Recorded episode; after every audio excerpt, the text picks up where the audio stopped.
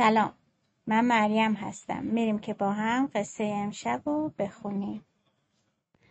یکی بود یکی نبود. غیر از خدا هیچ کس نبود. یک جعبه پر از دروغ.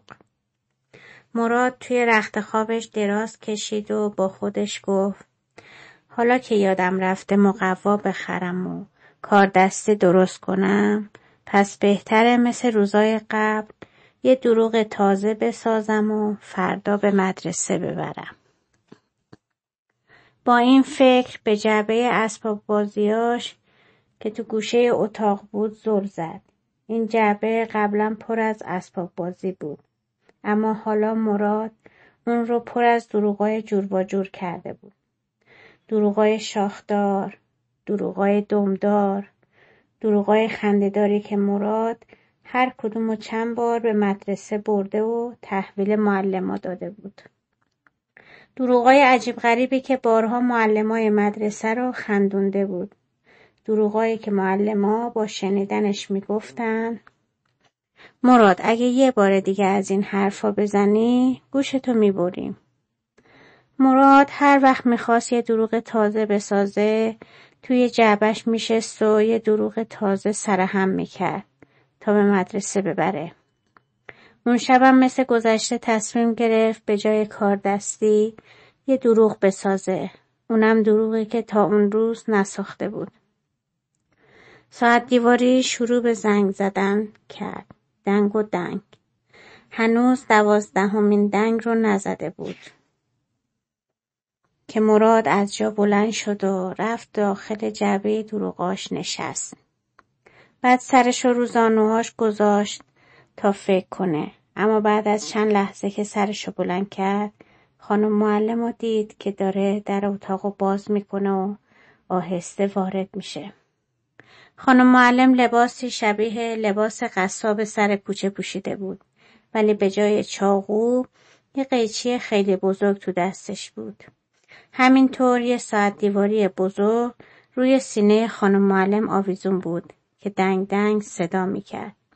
مراد با دیدن خانم معلم و اون قیچی بزرگ با خودش گفت حتما اومده گوش منو ببره. بعد سرشو پایین انداخت تا تو جعبه دروغاش قایم بشه. اما خانم معلم اونو دید و بالا سرش رسید. بعدم گوش مراد گرفت و پرسید چرا داخل جعبه دروغ رفتی؟ فردا روز امتحانه. کار دستی تو آماده کردی؟ مراد که فرصت نکرده بود دروغ بسازه. گوششم تو دست خانم معلم گیر بود. آهسته از جاش بلند شد و با صدای لرزون جواب داد. بله یعنی نه خیر. راستش مقوا نداشتم. نتونستم درست کنم. ولی قول میدم که برای فردا درست کنم. خانم معلم به ساعت دیواری بزرگی که به سینش آویزون بود نگاهی کرد و بعد آهسته مراد و از جعبه دروغاش بیرون آورد و گفت دیر شده. من باید به مدرسه برگردم. اون وقت با قیچیش جعبه دروغ مراد و تیکه تیکه کرد و با اون یه ماشین قشنگ ساخت.